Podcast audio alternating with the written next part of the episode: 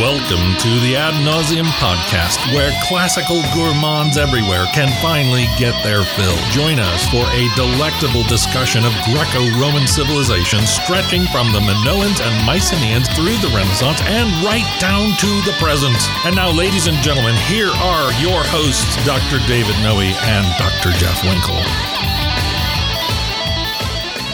Welcome, ad nauseum listeners, to episode 102.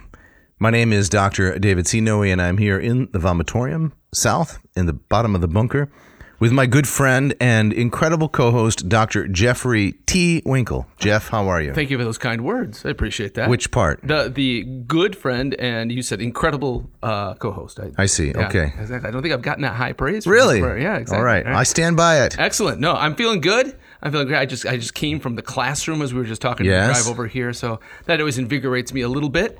And so I'm I'm ready to talk some classics. How about you? Uh, I'm feeling resonant. Resonant. Yeah, I feel like I have a lot of uh, vroom in my voice. Yeah. But I don't have a lot upstairs. Really? That's correct. Okay. We, uh, you sound like you got the good radio voice going on right now. I got that part, Yeah, yeah. but uh, there's no substance. Okay, well, I'm well- going to be like a hollow shell. Well, don't sell yourself short. I mean, Okay. that's it. We're going to see what happens. It, at least it always picks up steam. You think so? It does. Yep. Okay. So, Dave, what are we talking about today? We're going to continue on with Virgil and the Aeneid. We're Mm-hmm. going to be in book six, and I think we're going to try to wrap it up. Is that right? We have we spent several episodes in in book six. this will be the fourth one, if I'm Oh, wow. not mistaken, Okay, on book yep. Mm-hmm. six. We're going to bring it home. We're going to exit the underworld, conclude the catabasis, and get ready for the brawl, which is books seven through 12. that's right. That's right. That so it's on to it's it's it's up the Tiber. That's right. Yeah. Well, Jeff, we don't have a shout out this week, but we have um, a listener observation. Is that right? Kind of like a viewer mail. Yeah, it's listener a, mail. It's a bit of a, a corrigendum. You think so? I think All so. right. It- It's, uh, I, I appreciate it. This is, comes from uh, one Aaron Potter. Mm-hmm. Do you remember Mr. Potter? I don't believe that I ever had Mr. Potter Oh. in one of my classes, although his uh, younger brother uh, went to Italy with us, fine young Oh, yeah, Oh, man. Mm-hmm. That's right. That's right. Yeah. So I had uh, I had Aaron in, in a few Latin classes. Okay. Excellent student. Great. And I always appreciate his his contribution. So um, I I was very happy to kind of receive this. Yes, and uh, he sent us, um, should we call it a diatribe, or is that unfair? I don't I don't I don't see really any any venom here. well, I would like to mischaracterize it from the get go. Oh, okay, That would exactly. make it easier to dismiss it later on. Well, we can read it with like, like some seething, um, it kind of dripping with acid. I can right? do that All with right. a, a venomy feel. you wanna, you wanna, um, you wanna get into this? Okay. Let's see if we can twist these words. All right. Salvete magistri. It starts out with the uh, with the Latin uh, greeting. Okay. Yeah. Hello, teachers. Yeah. I continue to enjoy. I'm going to introduce a lot of scare quotes here where they don't exist. The listener should imagine I'm, I'm flexing uh, the first and second fingers on both of my hands. I continue to enjoy listening to the Ad nauseum podcast. And though you may find this hard to believe, I don't find anything hard to believe. Anything? I'm Really? totally credulous. Okay. Okay. I actually listen to every single episode, even the ones Dr. Noe bemoans as duds. Okay. Do I do that? Sometimes. I do some bemoaning. Sometimes you can kind of go down that, that dark, depressive alley, you know, Mm. and and uh, I mean there are certain episodes that you'll bring up from time to time and just kind of and just kind of shake your head at, at the low numbers, and Yeah. that kind of thing. But but it's all very deliberate, right? To try to prod people into listening. Exactly, to them. right. It's a little, uh, what do they call it? Dog and pony show. There you go. But for for for Aaron here, he doesn't need prodding. He listens to them all. He does. I appreciate Okay. that. Yep. Well, go on with what he says next, though, because it's a little bit of a captain bring down. oh, okay. So he says, at the moment, however, I'm a few episodes behind. Mea culpa. So I only just listened to the episode "Use Your Illusion One" about classical references in pop music. Okay. Okay. So this is what he's. he's That was a title of which you were especially pleased. Still am. With which you were especially It's- pleased. Still am exactly. I look Okay. forward to use your illusion too. All right. All right. He says in this episode, Dr. Noe argued that the reference to Odysseus and the Sirens was rather obvious in the Mumford and Sons song "The Cave." Mm-hmm. Maybe so, but as a huge Mumford and Sons fan, I wanted to come to their defense and point out a much more obscure reference in the song that you missed, but that I think you would both appreciate. All right. The song has a line that goes, So come out of your cave walking on your hands, which Dr. Winkle pointed out as a reference to Plato's allegory of the cave, which it most definitely is. All right. That seems like a little bit of special pleading there, Aaron. it most definitely is because you say it most definitely is. Well, remember, he was my student, so I think you know. I, I think I may have kind of a, a bond here with with All right. Aaron that, that you don't. Why don't you continue? Okay. He says, however, and much more obscurely, it is also a near direct quotation from G.K. Chesterton's biography of St. Francis of Assisi. Quote, Francis, at the time or somewhere about the time when he disappeared into the prison or the dark cavern, underwent a reversal of a certain psychological kind. The man who went into the cave was not the man who came out again. He looked differently. He looked at the world as differently from other men, as if he had come out of that dark hole walking on his hands. That's really interesting. It is. I'm persuaded. Right. So uh, I remember when we did that episode, it was that element that, that puzzled us, right? The coming Right. out of the cave, okay, that's that's platonic. Yep. But why is he why is he doing a handstand? Right. And so apparently this this is it. This is it. Yeah. Nice job, Aaron. He says, as someone who loves all of the people involved in this illusion, Plato, St. Francis, Chesterton, Mumford and Sons, Jeffy doesn't name us. I know we know. I know. I'm gonna try to ignore that and give him right. the benefit of the doubt. He says, I just love knowing this and seeing how many layers the song has to dig into. To cite my sources, I have to admit that this isn't an illusion I spotted on my own, but one brought to light for me when a speaker whose name I don't remember shared this song in a chapel service when the song was new and I was still a high school student. Also some some guy up there with a guitar just mentioned I this. guess so. Oh, man. Okay. All right. Maybe that was the way in which the person, you know, justified its use in a chapel service. By the way, I can connect this to G.K. Chesterton. There you go. Yeah. I don't know. You want to conclude for us? Yes, so he writes, still, that just shows the importance of teachers sharing the classics with the younger generations because it has stuck with me ever since. I hope you are both having a wonderful fall, and I look forward to listening to more excellent and erudite ad nauseum content. Quality. Yeah, Yeah. that's really nice. Uh, That is very nice. That's, Maybe that's better than a shout out, Buster. it is. Yeah. It is. Yeah. That, that I think that that functions as both. Okay. Um, he- he he added something to- Correct. Mm-hmm. to, it. It was kind of a gentle correction, but I found this very very interesting. He threw in lots of you know compliments and kind things so that we wouldn't get our our dander up. Right. Yeah, exactly. I do have a question though. Yes, please. At the risk of kind of going off on a, on a- Right. a rabbit trail, do you know this the story of Saint Francis going into the, the cave? I don't know that element in his biography. No, No, okay. we have both been to Assisi. We have. on that cold January day where men were stationed outside the basilica with Tommy guns. Remember that? I do remember that. But A, a- a beautiful hill town, medieval hill town. there. Mm-hmm. Very nice, Yeah. and an elaborate tomb. Yes. Almost as much marble in that tomb as in the Vatican. Yeah. I mean, probably not, but an amazing amount of marble. Right. And and in a fashion that I I think maybe would have troubled Saint Frankie himself. I think so. Wouldn't have imagined being buried in such you know opulence. I don't Oh. No, know. extravagance. Maybe not. I don't remember that story. I only remember the standard stories of uh, St. Francis He's got he had he had a thing for animals. preaching to the birds. Well, he said, you know, if men won't listen to me, I'll turn and go to creation and I'll speak to them, which has a, you know, kind of a biblical precedent. Isaiah chapter 1, check it out. There you go. Oh, nice. Right. And I suppose in a kind of standard, standard kind of spiritual biography, it's kind of the catabasis of uh, of uh, you're going into the desert, right, and to and to confront your uh, demons, your own and, Right. and other, and then you come back returned and changed and cleansed. Yes, well, he was an aristocratic young man, wealthy, and just grew disillusioned with the life that had been planned for him. Hmm, Mm-hmm. he got tired of, you know, drinking lattes and scrolling Twitter and said, I have to do something more important with my life. Right. Right. Right. Well, thanks, Aaron. That was great. I appreciate that. So maybe when it comes to use your, that was always my my thing. I was nervous about with the use your illusion, is I thought, well, there's going to be, be people out there who know these songs better than than I do, than we do. Yeah. and they're going to be they're going to be scoffing. Yes. So I appreciate Aaron's approach. He did he didn't scoff. He just said, "Hey, I can add to that and make it more interesting," which he did. Thank you very much. Yeah. So, Jeff, you have the opening quote for today's journey into all things Virgil. Right. And so this is um, this is an article called um, from an article called Aeneas and the Gates of Sleep from one R.J. Tarrant from an article from Classical Philology way back in 1982. And this refers to so when um, we'll get to this at the very end of the episode, I hope. Um, Aeneas leaves the underworld. Um, he has a choice of of two gates, and he can go by the gate of true dreams and the gate of false dreams. And uh, he leaves by the gate of false. Nicknamed Bill and Melinda, is that? Yes, Bill. He lives leaves by the Bill and Melinda Gates. Right, false dreams, and that has, has been one of the things like the like the sticky bow, like we were talking Yes. about. Like, what does this mean? Cunctantem, right? Right. And so uh, the the falsa insomnia. What does this mean? So uh, Tarrant writes the oblique connection of Aeneas and falsa insomnia, however it operates, must have a negative effect.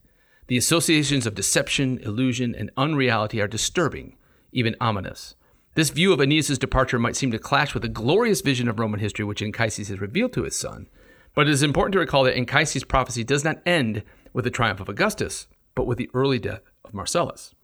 The fate of the young man is lamented at such length and with such violence of emotion that the rest of Anchises' prophecy, containing the instructions for which the entire journey was made, is thrown into shadow. The book ends in an atmosphere of muted grief. Note, for example, the absence of direct speech after line 886. In this respect, it resembles the four preceding books, each of which ends with the loss of someone close to Aeneas. Have we? I mean, we've talked about this, but uh, as Tarrant writes this, it strikes me that I didn't notice that as a pattern. No. Um, and that there's the uh, each of these books ends with a with a loss. Mm-hmm. So book one is uh, the death of Anchises. Is at the end of book one? No, that's not No, I right. think it's later. I'm, I'm forgetting with book one, but he, of of course the death of Dido. Right. Um, book two is the fall of Troy, death of Creusa, They find that the the body of their hel- not the helmsman, but one of their Palinurus. the Palinurus dies, but they also kind of find that the body of someone washed up on the beach that they have to take care of. So um, I thought that was interesting that, that okay, it's already a pattern that's set, and Mm. book six ends uh, with another Mm-hmm. a loss, albeit a, a future loss from the point of view of the characters. Right. So the phrase uh, "sociosque revisit" invites backward glances of this kind, recalling two earlier occasions when Aeneas returned from a shattering personal experience to find his ships and men waiting, a visible reminder of his mission and destiny. So Tarrant interprets uh, uh, the false insomnia as there's no way around it. This is this is dark. This is negative, and you have to kind of read that against kind of the glory of Rome to come and and deal with it. So other other kind of interpretations I was reading in preparation for this episode this week as have, uh, lots of scholars have kind of twisted and turned themselves into knots to say no. The false dreams doesn't mean something negative. You, um, uh, uh, there's no way that Virgil would have uh, you know, tempered this praise of Augustus with such kind of a, a down note. But I, I'm with Tarrant here that uh, you see that kind of tempering of the glory with the, the down note throughout the first half of the book, Right. The First half of the epic, right? Hmm. So when we get around to it, maybe we can kind of come back to this and kind of see what we think. But that is a, that is a scene that's always kind of troubled me. Is why does Aeneas leave by the gate of false dreams, and what on earth could that possibly mean? Right. Yeah. Yeah, I don't really have an answer. I wonder if part of it is uh, part of the confusion is occasioned by the translation of falsa, where um, falsa insomnia maybe doesn't have to mean dreams that are not true, Mm. as in things that did not happen, but they are falsa in the sense that they lead us in a direction we didn't want to go, or they, Mm. they have some uh, element of uh, deceit in them, not because they're not basically true, Yeah. but because they lead to consequences we don't like. Ah, I like that a lot. I like that a lot because I think that that you can fall into that trap of just taking the easy cognate there. Oh, false, Right. Mm-hmm. uh, untrue, you know, didn't happen. But the the range of the of, of that word is much bigger than that. Right. And Yeah. these these are things that happened, right? Each of these is a thing that happened. Right.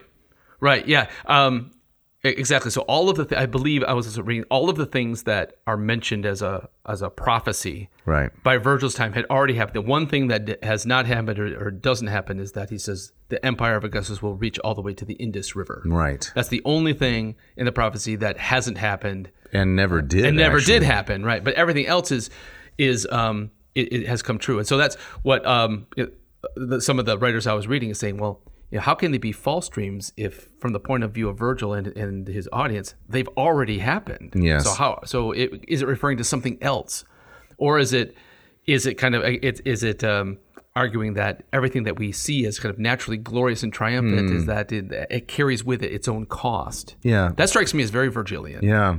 Well, falsus has the sense of disappointing, hollow, Hmm. right? Something that makes you hurt. Not not simply something that is the opposite of werum. Right, right, right, right. Yeah. Just, okay. Just an idea. All right. Well, let's let's see where this goes. But we Okay. got we're not there yet in, No, in no. the story. We got to back up. So No, no. So where do we start here? We start with uh, the first segment, which is on the concept of Roman reincarnation. Yeah. which has a metempsychosis, right? Is the Yes. Greek word. The soul lives afterward, or reincarnatio. Mm-hmm. And so Anchises here um, is showing uh, he's showing his son around, giving kind of a tour of the underworld. Yes. And so we're not quite up to kind of this grand um, array of great Romans to come, but he's kind of showing how the underworld works. Mm-hmm. Right? And so here in Elysium, under kind of the eternal sun and uh, this kind of Roman heaven, uh, Anchises shows that uh, it, it doesn't end here, but souls are, are cleansed, and uh, this is how they kind of come back into the land of the living. They're laundered, as we said last time. Yeah, yeah, Mm-hmm. exactly. So you want to read us a little Latin here? I would love to. So this begins at line 723.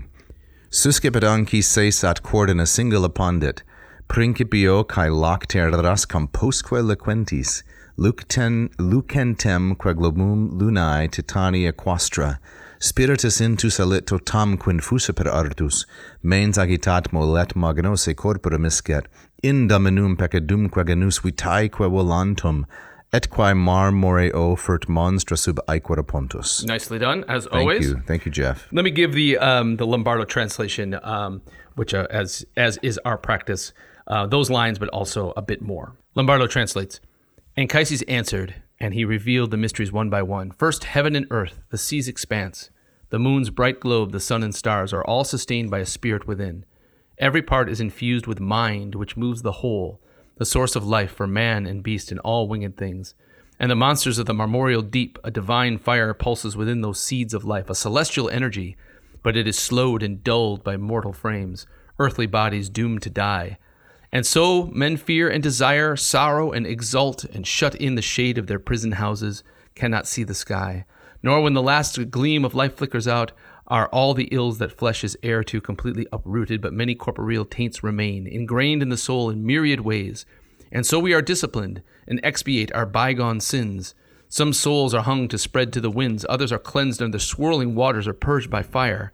We each suffer our own ghosts. Then we are sent through spacious Elysium, and a few enjoy the blessed fields until the fullness of time removes the last trace of stain, leaving only the pure flame of ethereal spirit. All these, when they have rolled the wheel of time through a thousand years, will be called by God in a great assembly to the river Lethe, so that they return to the vaulted world with no memory and may begin again to desire rebirth in a human body. That's very nicely read, and what a fantastic It's translation. a great, great translation.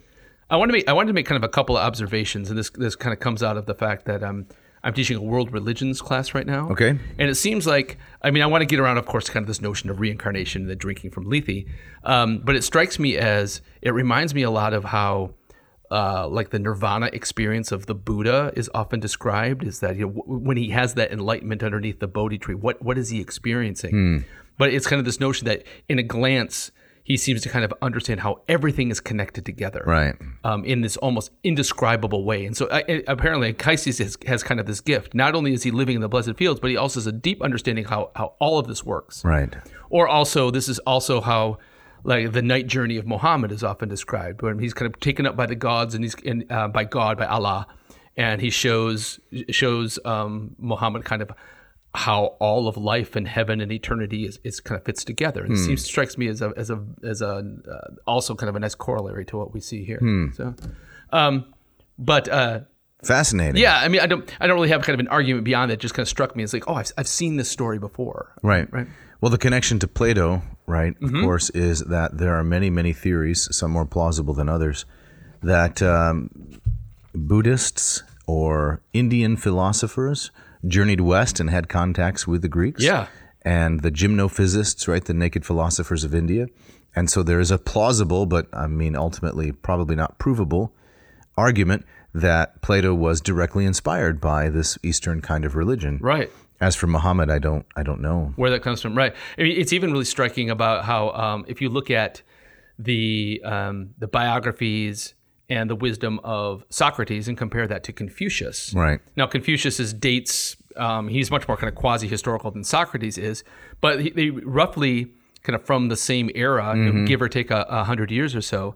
And it's it again, it's it's almost the trope of the the ugly philosopher who uh, kind of roots his wisdom in the fact that you know I am wise and that I claim to know nothing, that I, I don't correct. ultimately know anything. Right. Eh, eh, How do you explain those kind of those grand seeming coincidences without kind of resorting to kind to an, uh, an argument of there must be some kind of cross cultural exchange going on? Right. Well, a natural law argument covers it. I- I N- suppose. Not that many people would find that necessarily persuasive, but that these ideas are just common to humanity and, and they emerge in different places at different times. Hmm. True. Yep. In very much the same form. This is C.S. Lewis's idea of the Tao, right? Yeah. Um, which, Yeah, I thi- yeah. which I think is down today about 400 points, if, if I'm not mistaken. I always try try to keep my eye on the Dow, but it's, I getting do it's too. depressing. Right. Right. Right. So, but yeah, this is. I mean, it's reflective of. Um, well, I said I saw. I saw some stoicism in there. Right? Oh, yes. They- each each being carries the celestial gleam. Mm. Right. Well, the Stoics, of course, claim that they are the only genuine descendants of Plato. Mm-hmm. And they probably have the best claim to that, certainly over the Epicureans. Yeah. But what Virgil is doing is adopting a basic Platonic psychology so that he can tell his story. Yeah. I think he probably also believes in it, but I don't know. Who Do you could- think so? Who can know? Right. I mean, it's maybe an impossible question to ask. I think so. It's Right. very, it's what, it's very fashionable. Maybe it's very easy uh, to think that the the artist, the poet, does not believe the things he's saying. Yeah. But I find that um, the most compelling and persuasive works of art come from an individual who authentically believes in the truth of what he's saying. Yeah, I would agree with that. You know, a question I often get with my with my myth students is when we talk about you know, Odyssey Book Eleven, the, the Nequia, is they ask that okay, to what degree did did the Greeks you know believe this? Right. Can we, how can we can we treat this like a, a holy scripture? And that's a really hard question to answer. I was reading um, a book from one of my favorite scholars of, of kind of ancient religion, Jan Bremer, and he made a he made a claim. He was talking about things like Book Six of the Aeneid and Book Eleven of the Odyssey. But then he says he says the likelihood that the mass the, the majority of ancient Greeks and Romans believed in this is highly unlikely, Hmm. and they left it there without a footnote. And I went, okay, why? why? Because he says so. Because he says so. this is one- special pleading once again, right? Yeah. So I, I don't know about that. I mean, in the way that you know that, that the, the Greeks and the Romans kind of revered Homer, it would actually strike me as as uh, as very um, Yeah, the opposite. the opposite, right? They, they would- they would see these things as de- uh, deeply influential in how they saw Right. these things. But um, I mean, to the extent that they had any kind of sacred text, it was Homer. Right. And I think that the, the general pattern of interpretation, Werner Jaeger once again, is that Plato is the odd man out. He's the oddball, right? He's, Yeah. he's the sore thumb. You can you can uh, chart all of Greek history as before and after Plato. right, right, right. Because he is the first one seriously, there was Xenophanes before, but he is the first one seriously to question the religion and mythology of, of Homer. Exactly, exactly. So to the, even though he greatly respects Homer, his um, dialogues are a direct challenge to the Homeric worldview. Exactly. I mean, he will quote Homer. Right. Mm-hmm. You know, so- uh, Socrates quotes Homer a lot, but it's not just a kind of a pure acceptance of of, Definitely you know, not. because Homer said it. Therefore, it must be true. It's an approval of the artistry and the beauty, Exactly. not of the propositional content, you might say. Exactly right. So there's a lot of kind of what seem to be kind of purely platonic aspects to this notion of, of reincarnation. And one of the things that's always struck me and always puzzled me too is that I mean it's a similar kind of story that we see in Plato's myth of Ur, right? The, the, the- Yes, from the Republic. Right, and the the drinking from from Lethe, and also this idea that well, who gets to be reincarnated? It's the it's the best of the best, and and so um, that is often kind of strike me as as in some ways very unplatonic. It was you know, uh, but Plato had a you know very jaded view on on you know the land of the living and humanity to some degree. Hel- Help me understand what you're saying. That Plato had a, a low view of um, political authority and those who were considered the elite. Well, I mean, he certainly had a low view of democracy, right? Right. And so, um, and so I think he had a very low view of kind of the most of humanity. Hmm. But at the same time, that if if we apply, if we say, if, if the myth of Ur is reflective of Plato's true belief, you know, Hmm. did he did he hold these metempsychosis um, uh, beliefs? Who's being reborn back into the universe? It would it would it would seem to suggest that humanity would be getting better, Right. Because only the best of the best be, come back to us, Right. And that's what Anchises E seems to be saying here. Now, the best of the best are the Roman heroes. the Roman heroes, the great warriors, Mm-hmm. and, and exclusively male, it, it also appears. But that it strikes me as kind of oddly optimistic. Hmm. I mean, through the through the lens, I mean, if you accept what what the Greeks and the Romans considered to be, you know, quote unquote, great, this is a very optimistic view of kind of where humanity is going, isn't it? Yes. Yes, I suppose it is. Uh, yeah, and so I, I, I, I don't know, I don't know quite what to do with that. Consistent improvement, you're saying. Yeah, Well, I think you're pointing to something that we won't be able to discuss in full until we get to the end of Book 12, which is the interpretation of the epic as a whole. And you're touching on C.S. Lewis's interpretation, which I think we'll foreshadow here just so we don't tease the audience endlessly. okay, And he says in his preface to uh, Paradise Lost that after Virgil, the only direction in which epic could go is religious. You know, we're, we're done with the personal epic of Homer. It's they're basically personal epics. yeah, Then Virgil has the epic of national destiny, right? So not the individual, but now we're all in this together, right? And Yeah. that's that's why Aeneas represents not himself, but he is the Roman right, what's left for the development of Epic? And so uh, Lewis says the only avenue left for the development of Epic is a fully religious Epic. And that's what uh, John Milton does with Paradise Lost. right, or, or and uh, Dante too, right? Yes. Yeah, right. um, Although he seems to suggest, if I remember correctly, that Dante is still trying to tap into the Virgilian mode Oh, okay. of a kind of national destiny. Excellent. I'm not familiar with that with that um, part of of Lewis's Yeah. uh, uh, work, i but that sounds fascinating. Well, we should maybe just discuss it and in some episode Yeah. because it's a very astute, I would say, Right. uh, read of the epic tradition. Excellent. So, um, in that same article from the the, the opening quote, Tarrant, uh, right? he addresses kind of this issue of kind of well, you know, what is Virgil borrowing from here? You Mm-hmm. know, what what's the philosophy behind it? And he and, and he writes, it would be wrong to suggest that the outlook of the Aeneid is consistently Platonic. Any more than it is consistently Stoic or Epicurean. Instead, Virgil seems to have found Plato's view of the physical world as a mere shadow of a purer world, a useful structure of thought by which to express his own sense of the evanescence of mortal aspirations. This awareness, however, coexists with an equally strong feeling that the mission of Aeneas will have a permanent and beneficent influence on human history. In the passage under discussion, Aeneas appears as a human being with all of man's tragic limitations. Elsewhere, particularly in Book 8, the founder of Rome assumes a nearly divine stature. So uh, is he, he's suggesting here that um, he will use. Uh, he's, he kind of he cherry picks. Yes. right. He, he's kind of using kind of a Platonic u- worldview to kind of paint a particular picture. yeah, that Virgil doesn't really believe in this in any profound sense. Right.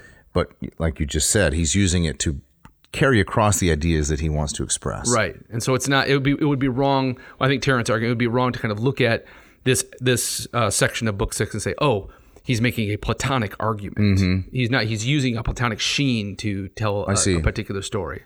That seems persuasive. I think that in the modern conversation, Platonism is often grossly misunderstood. Mm-hmm. Many people believe that Plato thought that the body is inherently evil. Right. Uh, the expression soma sema, right? That the body is a tomb, soma sema. Yes. Uh, but I think that's more of a Manichaean view and a Gnostic view. And uh, in the you know first 300 years after Christ, the Platonists and the Gnostics were as antagonistic as the Christians and the Gnostics Right.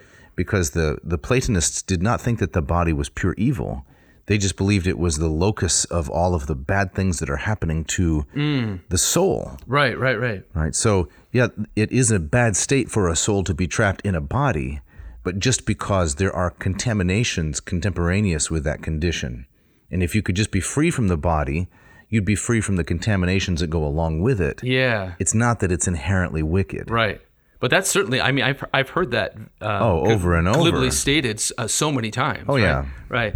And yeah, you have to take into account too is that um, by the time you get to the Gnostics, and then you have what you know what's called Middle Platonism, Right. You know, Neoplatonism. Right. You're hundreds of years away from the man himself. Yes, Right. 800. And and um, Practically. you do yourself a disservice if you, disservice if you're not treating each of those things as kind of unique with their own particular kind Correct. of view, right? As, but to boil it down to say, well, this is what Plato believed Mm. is simplistic. is simplistic. Yep. Good point. All right, now we got some um, we got some future Romans All right. coming down. What from the point of view of of, of Aeneas? These are parade. The parade, right? Are you ready for a parade? No, r- not really. the, s- the streamers and the screamers and the, Yeah. the flying candy and the balloons and And the bands. Yeah. what's there not to hate? Right. Exactly. Yeah. Politicians handing out uh, um, slips of paper. Vote, Yes. vote for me. Yeah. No thanks. Right. Yeah.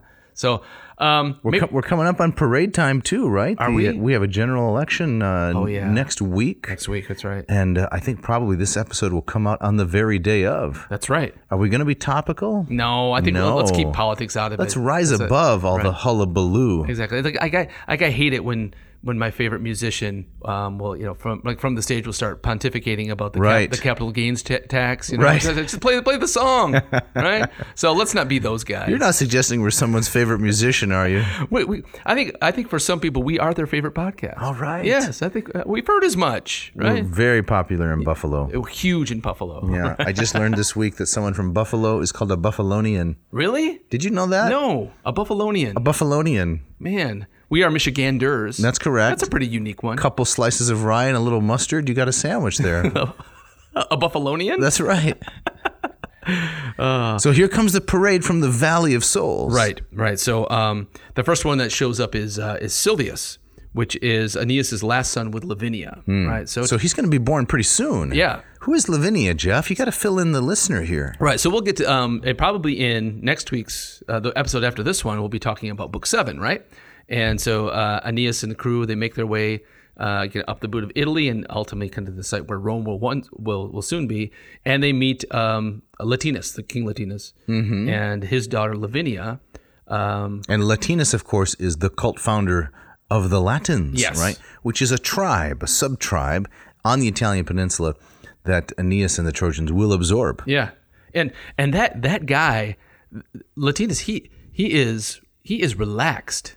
like it- him? Well, I'm, I'm not sure if I like him, but it's you know the, the strange group of people comes and they say, "Hey, can we have some of your territory to build a city?" Sure. Right. And by the way, our leader's going to marry your daughter, Right. who's already engaged to this other guy, Turnus, Right. that you spent a lot of time with at the football game and so forth. Exactly. Right. Go for it. Right. Now, granted, uh, he's received an oracle that basically says this is how it's going to go, and Hmm. so he says, "Who am I to fight destiny?" And so he just has to have it. But he's he's very welcoming of this strange group of people showing up in these boats. It's partly to be a foil to his wife, Wait, well, yes, Amata. Right. Or Lovey. Lovey. Exactly. So- That's what her name means. Right. And Look- she's anything but. yeah. Exactly. She becomes a kind of a fury incarnate. Right. That's correct. Right. Possessed by Electo.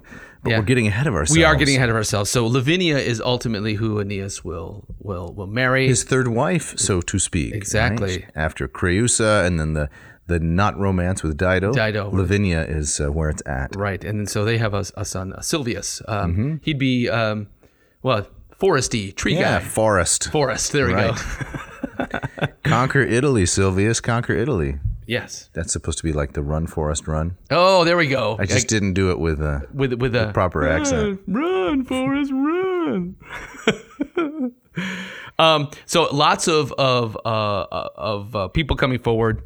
That uh, Anchises is stressing that this is um, kind of Trojan blood mixed with indigenous uh, uh, Italian blood, and um, Silvius is going to establish a, a line of, of kings that will rule at Alba Longa. Alba Longa. Yeah. Mm-hmm. The White Hills of Alba Longa, which is, uh, I believe, I'm going to get my geography off here. I better check during the break. I believe northeast of Rome are the hills of the White Hills of Alba Longa. is that where they are? I can't even picture. better It. check. Yeah. But this was the legendary home of Rome's first kings before the site got moved to the banks of the Tiber Right. with Romulus and Remus. Yes, exactly. So that's that. All of that is to is to come.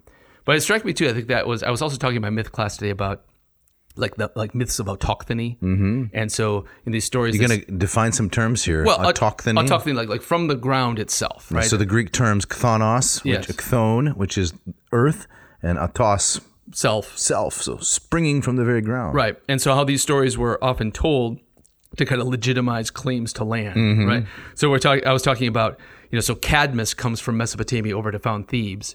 But ultimately, it's the spartoi. It's these Yes. the, the dragon teeth that grow into the into the men The sown ones that come up directly from the soil. Right, and so um, those become the ancestral um, uh, f- families of, of of Thebes. Right, it doesn't come from Cadmus. No. And of course, in Athens, we have Kekrops. right, the snake guy who slithers out of the very ground of Athens. And so they can say, look, we've always been here. always been here. It's the ultimate squatter's rights. exactly. Right, so not only have we always been here, but we're made up of the stuff, the very soil and rock of the place. That's right. Right. So it's like when you're sitting in your rumpus room.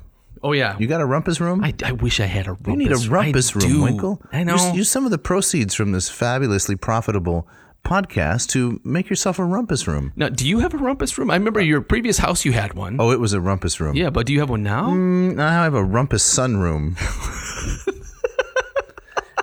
a, th- a three-season rumpus room. It's a little incongruous.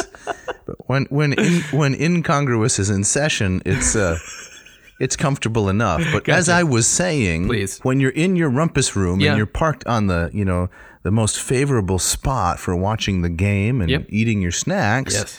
you need to use this as a justification for why you shouldn't have to move. Ah. When one of the children come along and say, "Dad, can I sit there? I want to do extra." No, I'm autochthonous. Yes. Oh, I'm I'm using I've that. established my spot here on the couch. My territory is clearly marked. It's autochthonous. I love it. I love it.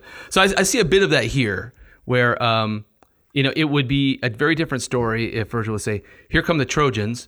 They just kind of carve out their territory. They they they, they kill all the enemies, and it just becomes kind of a, a, a Trojan kingdom. Yes. But no, it's very important that they mix their blood with the locals. yes, Virgil is sophisticated, right? Mm-hmm. He's wise. He knows that the story can only succeed if it has these elements. Right.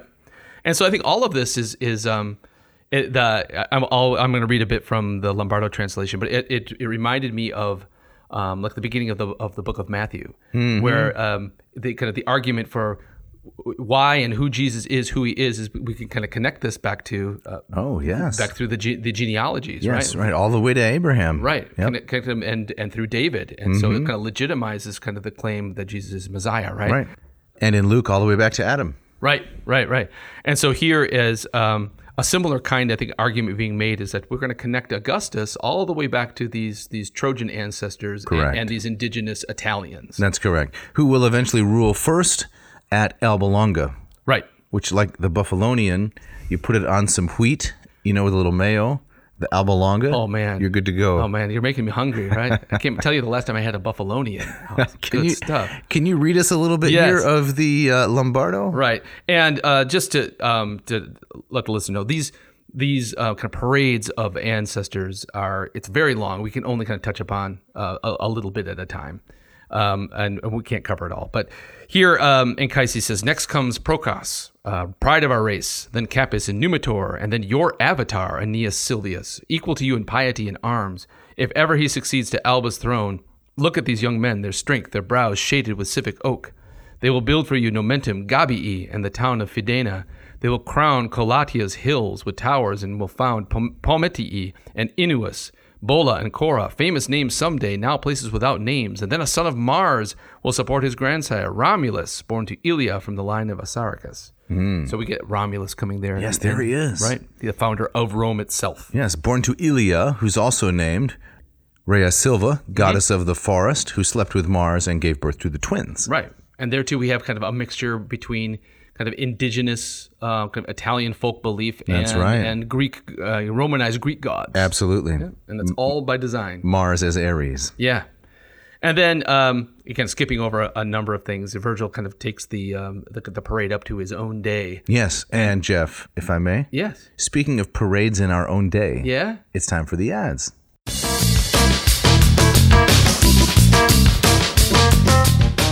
This episode of Ad Nauseum is brought to you by Ratio Coffee. Ratio Coffee started by the inimitable Mark Helwig, way out there in Portland, Oregon. Is he still out there? Absolutely, he is. Right. They know coffee out there. They do. Right. And he has created these wonderful, beautiful machines, um, the Ratio 6 and the Ratio 8, which um, I love. I have in my own house. I've got, I'm working with the 8 right now. Yes. Perfect sleek. cup. Sleek. Yep. Beautiful. Gorgeous. Gorgeous. uh, delivers a perfect cup of coffee every single morning. Yeah, it's got uh, it's made out of uh, what? Aircraft grade aluminum. Yes. Lands on your countertop like a 737. It does. It kind of hovers and settles. Yes. Incredible. Yeah. And you might be asking, Jeff, I think you are, what's the deal with the bloom phase? Mm-hmm. What is the deal with the bloom phase? Well, let me read to you a little bit from the racialcoffee.com blog. Okay. Because they're going to explain the bloom phase. Please. All right. The reason this release of CO2 is problematic. This is this is the off gassing yeah. may not be immediately apparent. It all comes down to how we extract flavor out of coffee. When we pour water over coffee grounds, it soaks into them slowly, but surely pulls all the different flavor components out of the coffee. In order to get good results, it's important to make sure that this happens relatively uniformly for the entire bed of grounds. This is, for instance, part of why the ratio's wide shower screen is so useful. Do you like a wide shower screen? I do. I like it. If I had to choose between wider and narrow, I, I choose wide. with a Fibonacci head. Oh, of course. So, what does that do exactly? Well, the trouble occurs when that released CO2 starts forming bubbles and cavities within the bed of grounds. That's a problem, apparently. Yeah, so are you with us, listener? You see, you got the bed of grounds, you got the water, hot water dripping down into it, right, in your coffee maker. But what happens? Well, the CO2, that's what's chemical terms for. Carbon dioxide? No, that's still chemical terms. Okay, sorry. Bubbly fizzly. okay, bubbly vizzly. For the bubbly fizzly, when it starts getting into the bed of grounds, it gets trapped there and the off gassing doesn't occur. So instead of the water uniformly flowing through and between all those little bits, it gets diverted by the bubbles and cavities. That means there are large areas where the grounds aren't having all their flavor extracted. It sounds fascinating. I, oh, You're not with me, are Well, you? I, I, I buy it. I didn't do. I mean, I haven't taken chemistry since uh, since I was a junior in high school, and, I- but- but and you- I did not do well. Okay. Yeah, but it, it sounds very impressive. And Yeah, but but you can look at your nice cone where the coffee comes down in from the Fibonacci head, the water comes down in. Oh, yeah. You know what's going on in there. now I do. Yeah, none of the CO2 is getting trapped in the bubbles and cavities, and preventing all of the flavor from being extracted from your coffee. So it's very important to getting that, Yes. that wonderful, flavorful uh, brew every morning. That's correct. If there's no off gassing, what is it that gets stuck in there? the what? Wh- I, I'm not following you. What? It begins with brackish and ends with tang. oh, the brackish tang. That's exactly. Oh man, where have I been? right. So look, Should we redo this whole ad? No, no, no. We're good. It's good. We're growing. The, the, the audience is following us. All right. Exactly. They were probably screaming brackish tang before I even stumbled over. Following us into oblivion. Yeah, right. So, listeners, if you're interested, go to ratiocoffee.com. Um, look at the the wide selections there, the beautiful machines, the six, the eight. Find the ones you want.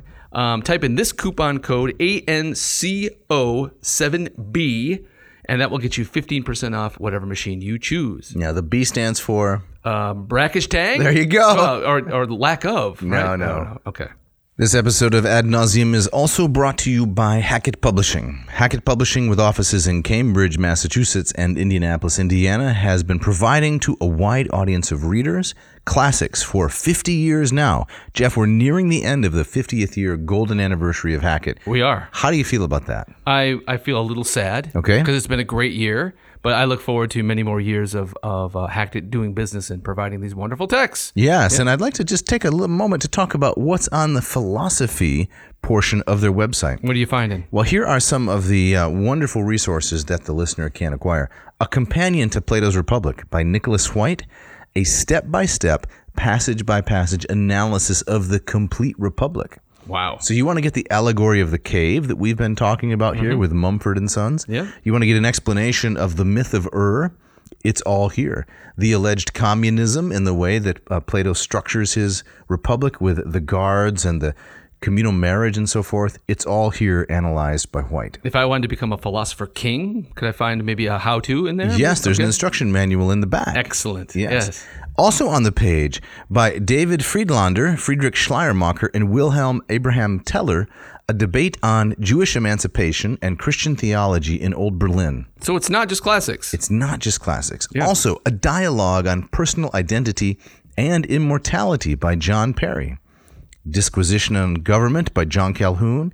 A wide array of philosophical titles, if that's your interest. Yeah, so Hackett um, covers all corners. That's right. So, I mean, we're very interested, given our, our podcast, interested in their classical offerings, and um, a lot of the translations, most of the translations you hear on the on the uh, on the podcast are from Hackett volumes, including uh, Mr. Lombardo's translation of the of the Aeneid. Yes, we used him also for the Metamorphoses, Right. which we keep coming back to, but they have the Ambrose translation as well. Mhm, And the Cresac, also another translation Mm-hmm. of the of the Aeneid. So all kinds of stuff out there. I love their volumes. I'm not going to go into kind of how I love uh, how attractive the volumes are, but um, they're good looking books. Let's they just say are. that. So And uh, very expensive, right? No, no, very, very affordable, right? So you're getting a high quality product that is um, easy on the wallet, especially when it comes to the the, I mean, the crime the, of the cost of, of textbooks for, Mm-hmm. for students these days. Heck, it should be a, a go to for every student out there kind of studying in these in these arenas. That's why you no longer study chemistry. That's right. It's too expensive. Way too expensive. Those hardcover books, right? Exactly. Door stoppers. Exactly.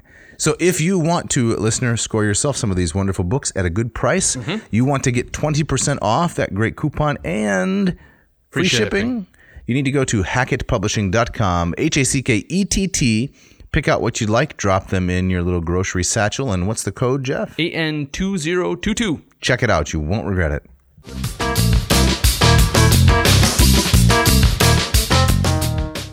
All right, Dave. So as we get back into it, um, in this line of, of Romans to come, uh, Virgil takes it down to his own day and starts uh, naming uh, people very familiar uh, for, to uh, first century BC Romans. Hmm. Yes, and anyone who studied Roman history. Yeah. So uh, yeah, how about a little Latin here? You I'd want- love to. yes. some? Yep. Here we go. This is line 788. Huc geminas nunc flectacies hangaspic agentem. Roma nos qua tu os hic caesar et omnis iuli. Progenies magnum caeli venturdra sabaxem, hic vir hic est tibi quem promittit saepius audis. Augustus Caesar divi genus ardre condet, saecula quirdr sus latiordre ignata per arva. Saturno quandam superet garamantas et indos, proferet imperium jacet extra cederatellus, extra ni solisque via subi caelifer atlas, oxumero torquestelis ardentibus optum. Very nice. Thank you. I love the I love the Heek Weir. This guy. Yeah, right here. This is the one. This is the guy. He queer. He guessed. Yeah. This is he. This right here. And I also loved in seven ni- uh, seven eighty nine the second line. Mm-hmm. Uh, those of you who are the you know the Latin literati, I'm I'm flattering you here.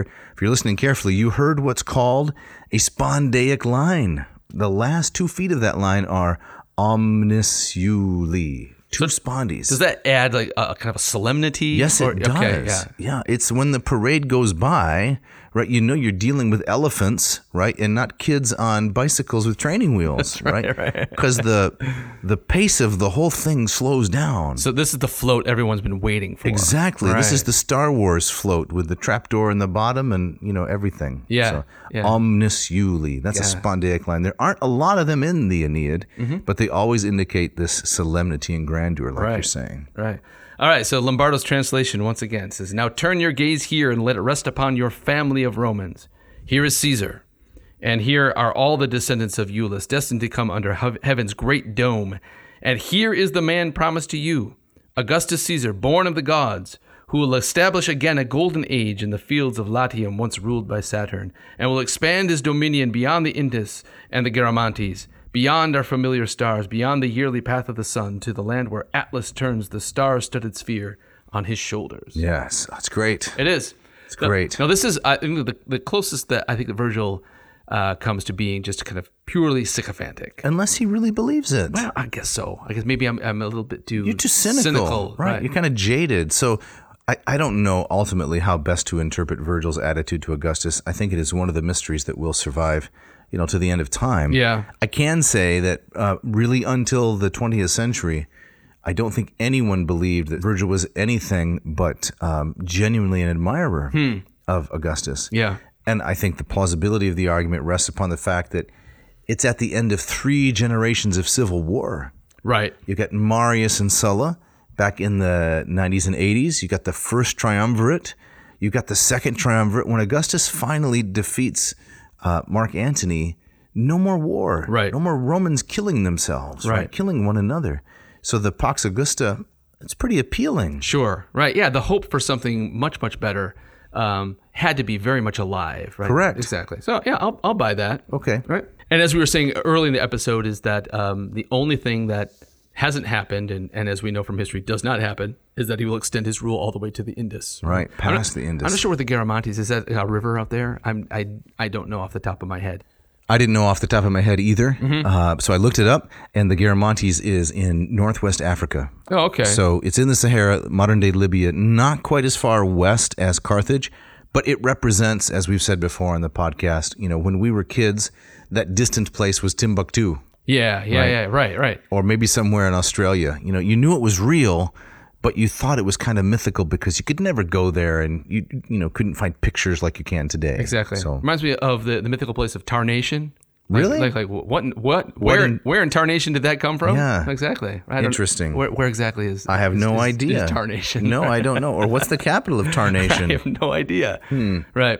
So yeah. So that's the the one part of the of the grand prophecy that you know hasn't and, and won't come true. No, I think if I'm not mistaken, the, the greatest physical s- extent of Roman Empire was under uh, Trajan. Yes. the guy with the large uh, pectoral muscles. Yes. One one seventeen A.D. if I'm not mistaken, Mm-hmm. right, right before Hadrian, and so it went as far east as uh, the Tigris and Euphrates, Mm-hmm. uh, west all the way to where somewhere in in Britain, right? In Britain, yeah. Well, you know, Hadrian builds his wall. Like, Even Just Hadri- after that, Hadrian says, "I'm not dealing with the Scots. No, I Let's- can't do that." Let's keep them out." and west all the way to the Mediterranean, Yeah. right? And the, the legends that the Romans sailed to the Canary Islands and uh, Oh, yeah. maybe even further west. I don't buy it, but No. uh, possible. stories. Yeah. Yeah. And then in the south, right, the, the sands of the Libyan desert. But he never made it to the Indus River. Who did make it to the Indus River and why is that so important? well, uh, um, Alex, Alexander the Great made it That's there. correct. And uh, the, I mean, the the tradition is that his men finally told him, "Enough." I'm not going any further. further. But that set the gold standard for Eastern expansion. Right. And right. this is why all the Roman generals wanted that so much. E- Exactly. So That's they could compare themselves. Right. There's that the wonderful story about Caesar. Uh, I, ca- I forget how, how old he was, but like thinking about, man, I'm in my I'm in my like uh, 30s now. Like I'm, I'm older than Ex- Alexander was when he died. Look, what, what have I done? I've accomplished nothing. Right. He said, I don't even have my own podcast. but he used that to motivate himself, Yes. right? To to to greater to greater things, Right.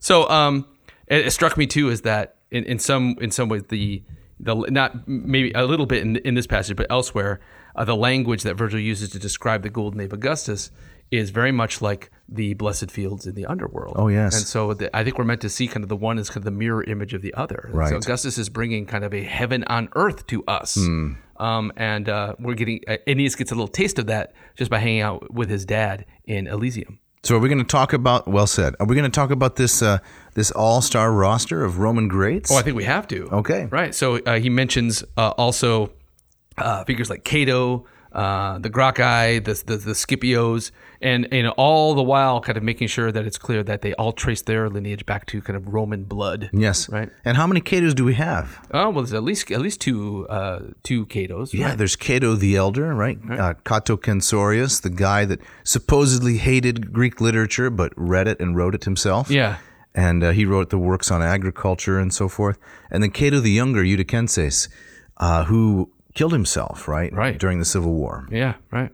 So all of those are mentioned, um, and then it shifts to uh, Marcellus.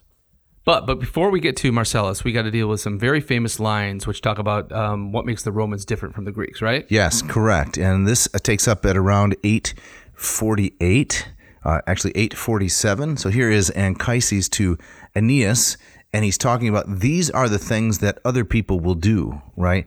But Roman, this will be your skills or your arts. So I'd like to read a little bit of the, the Latin, and then we can bring in Lombardo on that. Please. Okay.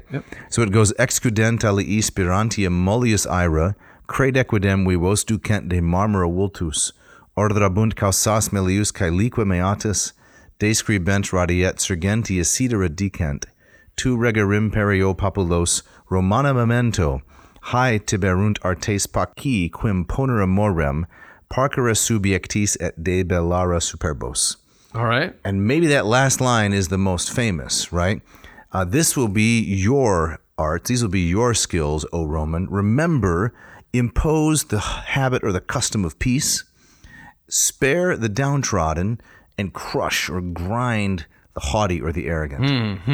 And uh, it's it's interesting because Virgil is e, is both tapping into the way the Romans viewed themselves, their self identity, and he's also kind of setting the pattern for how they ought to view themselves. Ah, yes. Yeah. So the lines that come before this talk about drawing uh, living faces out of the marble, right? Vivos vultus.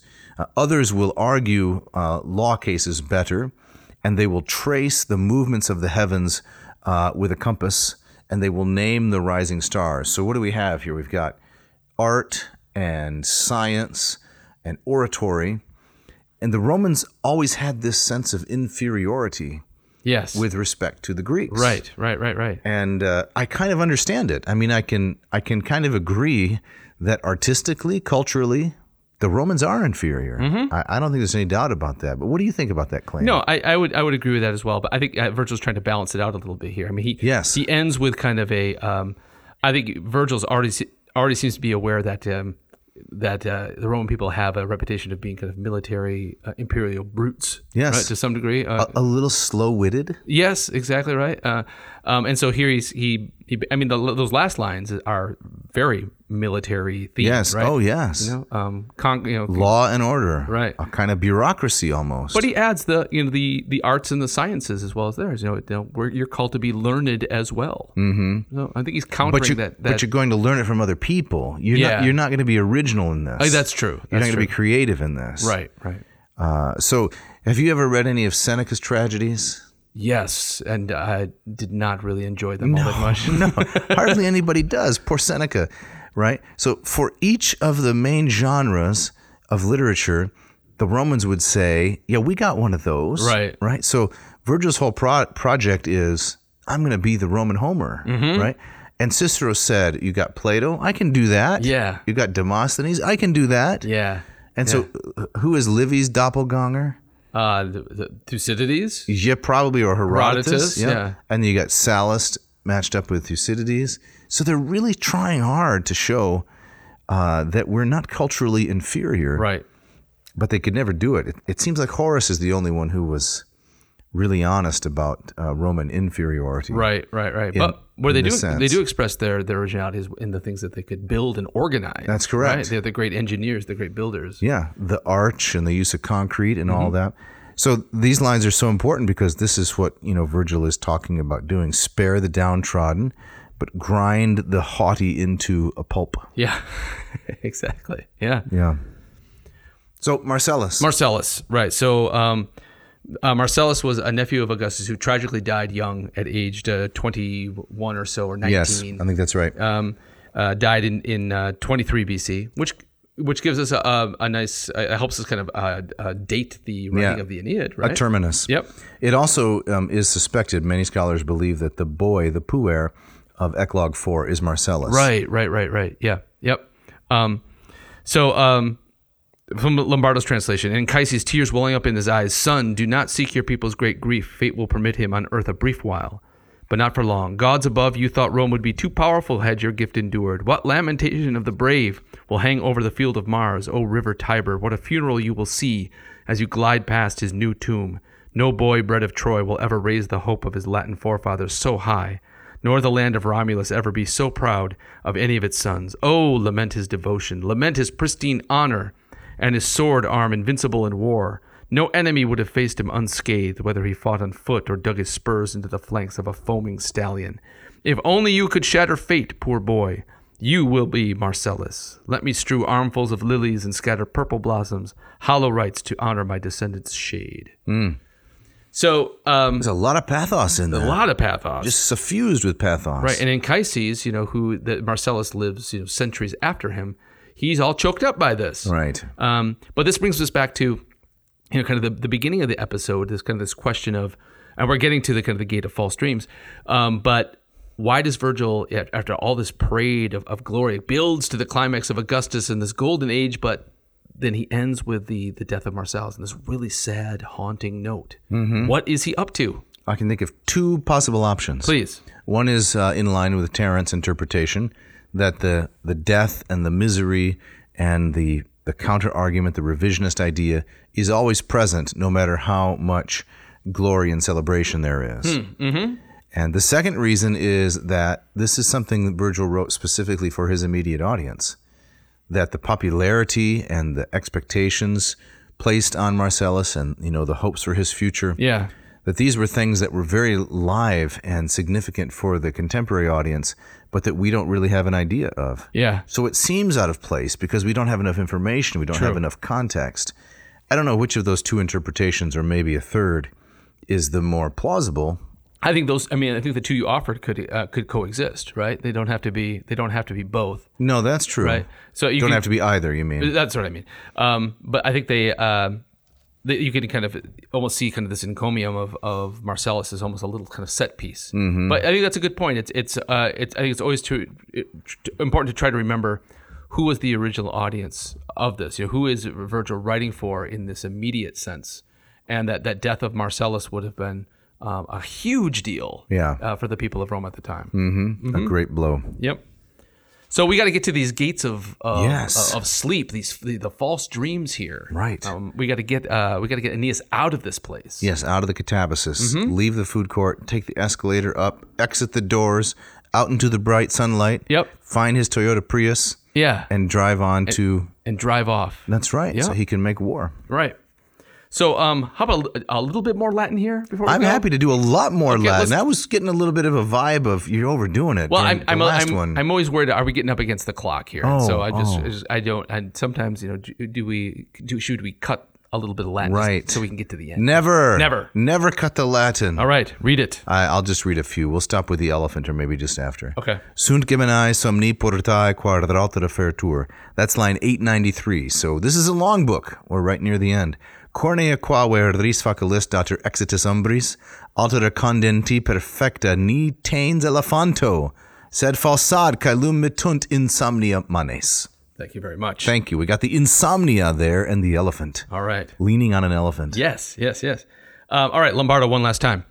And so they wandered every region of the wide, airy plain, surveying it all it contained. When Anchises had led his son through every detail and inflamed his soul with longing for the glory that was to come, he told him of the wars he next must wage. So there again, it's kind of the sweetness uh, followed by the bitter, right? Of the Laurentine people in Latinus' town, and how to face or flee each waiting peril. There are two gates of sleep. One, they say, is horn and offers easy exit for true shades. The other is finished with glimmering ivory, but through it the spirits send false dreams to the world above.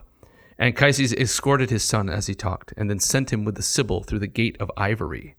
Aeneas made his way to the ships, rejoined his men, and sailed along to the coast to Caetus harbor.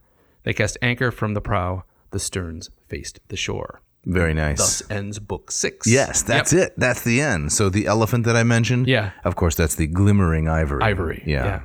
But I, I really like one of the things I like about um about Virgil is that he doesn't he drops these kind of mini bombshells Right. and doesn't spoon feed you any kind of answer, right? So No. he tells us that the gate of ivory is is the gate of false dreams, and then he says Aeneas goes through it, and that's it. That's correct. Right. He does he leaves it to the to the audience to say, wait, what? Yes. Right. Well, art consists in what you don't say. Mm-hmm. Right? The best writing, it seems to me, even the best movies, if we're going to consider them artistry, Yeah. we can argue that out later, are the ones that just suggest things, but they don't tell you everything. Agreed. They leave some things open for your imagination to fill in. Exactly. It's kind of the, the Hitchcock theory of horror. It's what you Mm. don't show is what really kind of lodges in your mind. Mm-hmm. Right? Yeah, so definitely. Yeah, and the parts of this podcast that we don't air are the most entertaining. Exactly. Oh man, the stuff the audience doesn't hear. Oh, it's great. It's great stuff. Right. That stuff is fantastic. I also like the fact that Virgil can vary his register. It's not that every line of poetry is the same. Mm-hmm. There's a tremendous amount of flexibility reflected in these last lines that you read from, Lom- from Lombardo. Mm-hmm. They cast anchor from the prow, the sterns faced the shore. yeah. It's kind of one of those throwaway details, but not really, right? The sterns face the shore. They're going to pull them up, and this is it. This is the end of the sailing Yeah. but rather than saying um, and so their you know their seafaring ended and they finally came to italy and this part of my book is finished which is so pedestrian Mm-hmm. Yes. he suggests all of that by saying they cast anchor the sterns faced the shore The beauty is in its simplicity. correct Right. and we're supposed to know oh that's it no more boats yeah. that's it Yeah, exactly. So, I mean, as we've talked about, we both appreciate art and music that demands something of its the listener of the audience, right? Right. You you you're expected to kind of bring something to it, otherwise you're not going to get out of it what um, what you truly really could. that's correct Yeah. So, um, what does that what does that mean? The gate of the, the false dreams. Uh, I mean, I think that uh, I mean the impression that I've always gotten, and again, it's that it's that bit of that that bitterness that tempers the sweetness. And um, I think Virgil wants us to kind of to think about yes, yes, the glory of Rome, but but it comes with a deep, deadly cost. Just like Anchises just told his son, he says, "Yes, there's glories to come, but hey, you've got some wars to fight." So Mm-hmm. everything comes at this deep cost. And so maybe just simply the the false the the false insomnia just means that you know everything isn't as bright and is Hmm. always going to be bright and cheery. There's going to be a downside to it. it's like those uh, chocolate bars they sell now with sea salt Oh yeah, have you had one of those I'm not a fan. no It- well, there- so have you had one I have yes, Okay. exactly. You don't like the the rich sweetness mixed with something savory and a little bitter? Uh, it's not my kind of thing. Really? But I understand why people like it. It's but- because you have to have contrast. yeah, yeah, yeah, yeah. I guess so. Right. I- Isn't that partly what we're getting here? I guess so. It's the it's the it's the salty and the sweet, right? Mm-hmm. Or it's or like a I, I mean I do like a good piece of, of the dark chocolate, Right. And like a, a very good piece of jo- dark chocolate will in your mouth kind of combine the bitterness and the Okay. sweet together. So yeah, I'm with you. I'm All with right. you. All right. Okay. So next week we're on to book seven, right? We're on to book seven, and I think probably what shall we do? A one episode or maybe two on seven before we take a little bit of a break from the Aeneid and go in an unexpected direction. I think um yeah I think we, yeah one or two. I think the audience Yes. can expect um, um um something something different. we're going to get into the Iliadic portion. Mm-hmm. We got to have some battles. We got to have some bloody fights and heroic scenes. Mm-hmm. Then we'll take a little breather. Sounds good. All right. Um, before we go, Dave, you want to tell us a little bit about the Moss method? I do, yes. I would like the listener to go to mossmethod.com, please, and check out many of my free offerings for the teaching of Greek. And if you like the way that I teach, you like the what uh, the thoroughness, I don't know, the precision. These are some of the hallmarks of how I teach. Other people, you know, maybe more entertaining, so on and so forth. But I try to be really, really thorough in my instruction. So if you pay attention, you're going to get a lot Sounds good. check it out. And uh, if you like what you see, you can sign up for the course. It's $325. We're going to be running a Black Friday, Cyber Monday sale. Wait, the Blafry Monsai? I know you love that, Jeff. The Black Friday Monsai. It's coming up. All right. It's coming up right after the Thanksgiving holiday here in the United States. And uh, you can sign up. And uh, what's the slogan we like to use? You go from, Uh, from neophyte, Right. all the way up to erudite. is there no middle ground? Like, uh, what's, what's halfway between neophyte and erudite? I don't know. Must you fight? Mu- must you fight? a- Something like yeah, that. we need we need another it in there. we don't do, right? right. Right. right. check that out and you're not going to be disappointed. Uh, I've taken several students successfully into a deep and rich knowledge of the Greek language. Yeah, mossmethod.com. You can check out a lot of free stuff, right? Um, and the course also um, promises lots of access to you as a That's teacher. correct. right? You get them office hours every Friday. I'm holding them tomorrow, as it turns out. Fantastic. And I'm also offering a Latin program, latinperdiem.com slash LLPSI. So this is a from the ground up an ab initio Latin course using Hans Orberg's Lingua Latina per se illustrata. Uh, combine this with the more than 1,900 free Latin lessons I've put on YouTube. That you got that many now? Yes. that's amazing. I'm getting close to 2,000, and uh, pretty much any author you can think of, almost, almost, I have covered in some form. Fantastic. And uh, you can access that stuff for free, or you can sign up for the paid course. Sounds good. Hey, we got some people to thank, as always. Uh, thanks to Mishka for all our, her hard work in putting this all together, making us sound better than we actually are. We got the blistering guitar licks of Scott Van Zandt and the bumper music that Ken gives us uh, for the ads. Great stuff. Great stuff. Really talented guys. They've got uh, Ken Tamplin Vocal Academy. You can watch him take down a number of classics. It's pretty funny. oh, it is very good. I highly recommend it. Someone described him as uh, what contagiously nice, and uh, Scott also uh, gives guitar lessons if you want to learn to play like that. And you know you've got 20 years to practice. 'cause Yeah. guy's amazing. Yeah, fantastic. All right, hey, um, if you want to shout out, you got a question, you got a suggestion, you got a complaint, you got a correction, um, write to us. You can write to Dave at dave at adnauseum.com. Don't forget the V. Or you can write to, Jeff at adnauseum.com. Do not forget the V. Yeah. We got another nice suggestion this week from another listener. Maybe we'll air that on the, uh, Yeah. the podcast next week. sounds good. Yeah, check out adnauseum.com again. Don't forget the V. Yep. And maybe pick up a, a one of the a t-shirt. Yeah, one of the Kwai Nokent Dokent, what doesn't kill you makes you stronger t shirts uh, inspired by Erasmus, or ad nauseum themed mugs, t shirts, and hats. Every little bit helps the podcast. It does. This is a, a labor of love and a little bit of profit. So we'd Yep. be happy to have your support. Right. So next week more uh, Aeneid and Dave, I believe you have our gustatory parting shot. I do. And this is from a gentleman named Vikram Seth. And uh, let me just ask first of all, Jeff, do you like a good mango? I do like mangoes. yes. Yes. They're an enchanting fruit, aren't They are. I I don't need I don't eat uh, nearly enough of them. No, sweet and intoxicating. So Vikram Seth says, quote, to steel yourself against mangoes showed a degree of iciness that was almost inhuman. I get that. I get Yeah. that. Thanks for listening. Thank you.